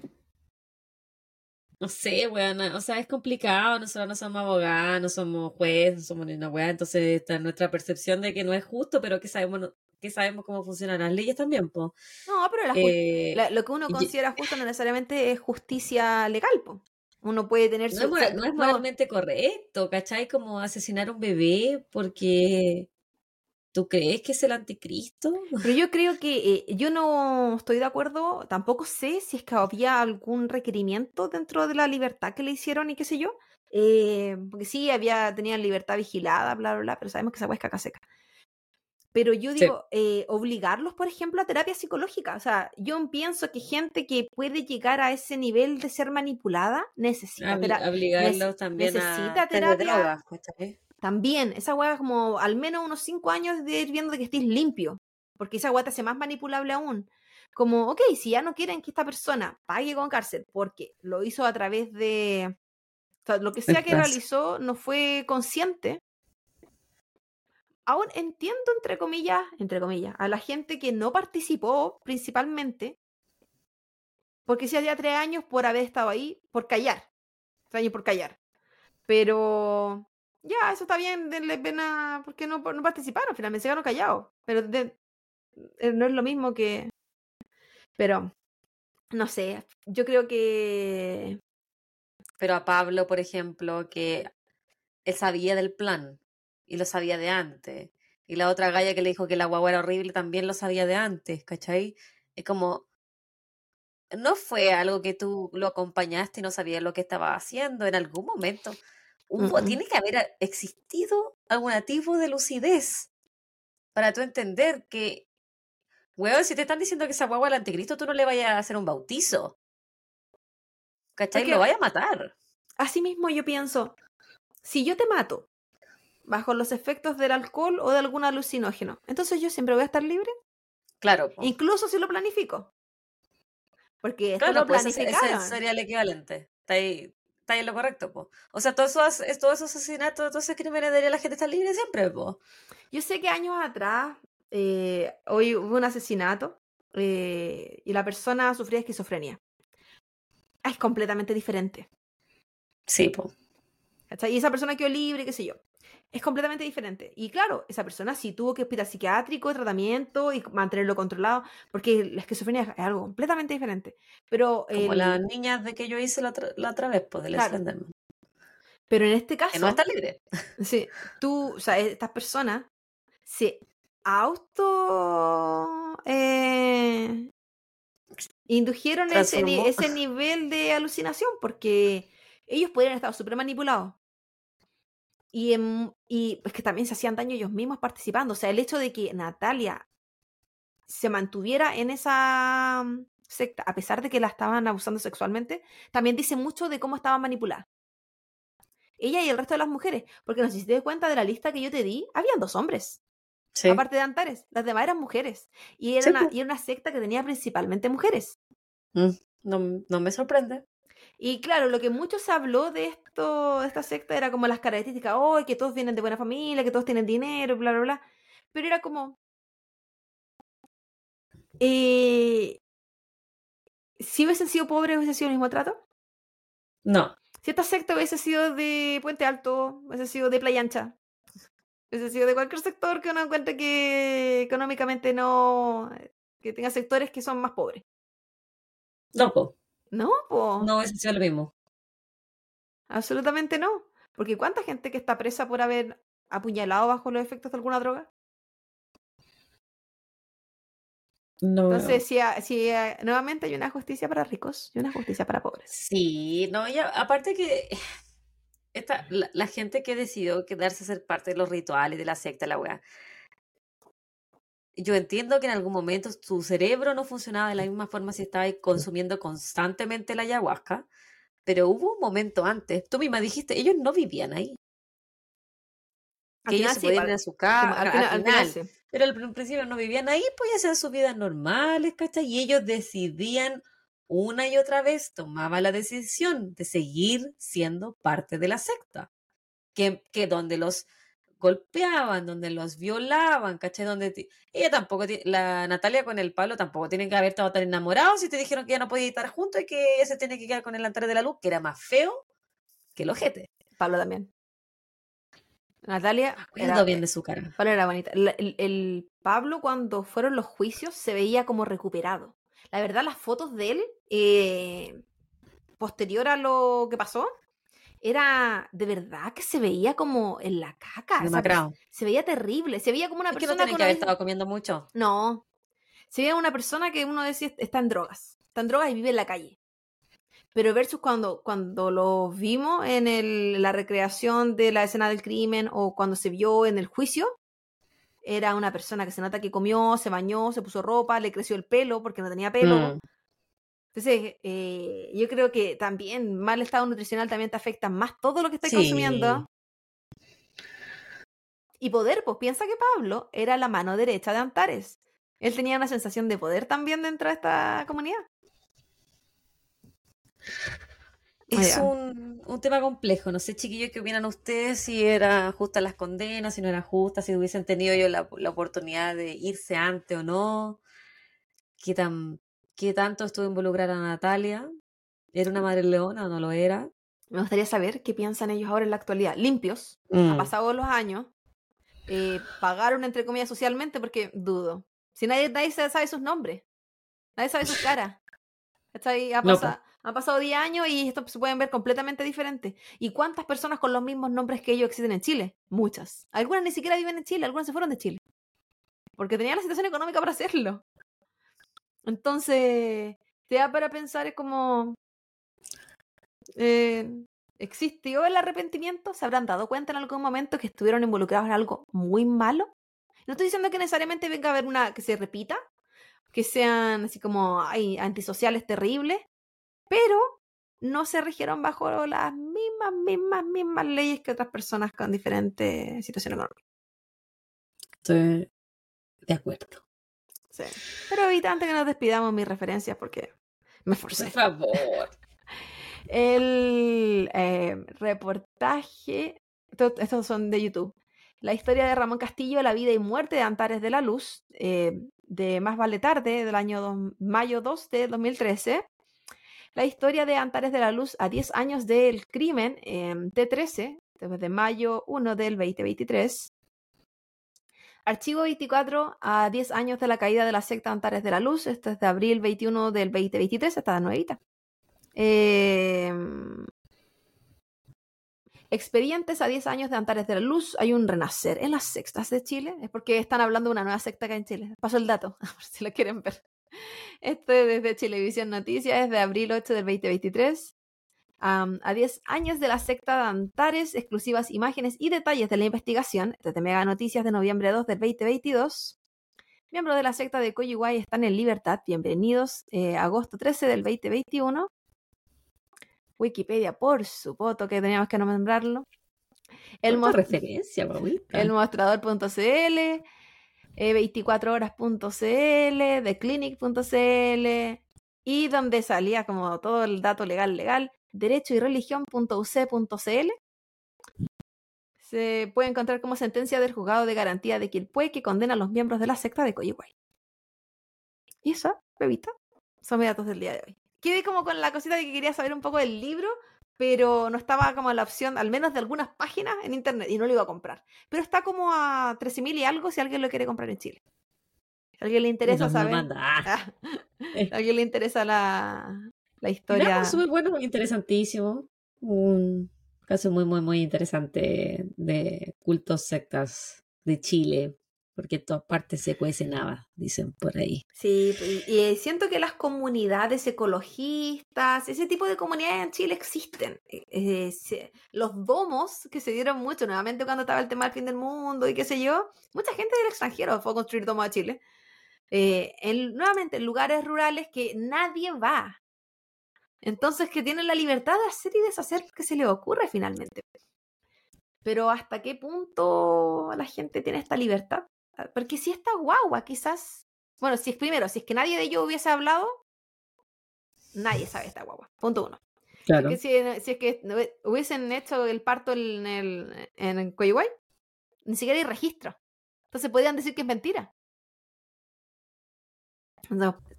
Hubiese sido. Excepto por el ADN que encontraron en la fogata. po. Pero la buscaron porque sabían que ahí se hizo, po. Sí. No hubiesen buscado. Pero en fin, bebita. Así nomás con el caso del día de hoy. Espero que les guste, cabres. Y. Y que no ¿No? hayan sufrido tanto con la parte terrible. Cuídense harto, chiquillos, déjenos sus comentarios, etiquétenos en su historia. Acuérdense que tenemos los Coffee Me, está en nuestro Linktree por si quieren hacer su, su donación, su propina nuestro sueldo. Compartan, comentan Em, eso también Sí, para que. compartan y comenten. Súper importante. el algoritmo. No se cansan de comentar. Déjenos cinco comentarios si quieren, palabra por palabra. Eh, y eso fue Cuídense harto. Nos vemos pronto. Cuídense. Chau, chau.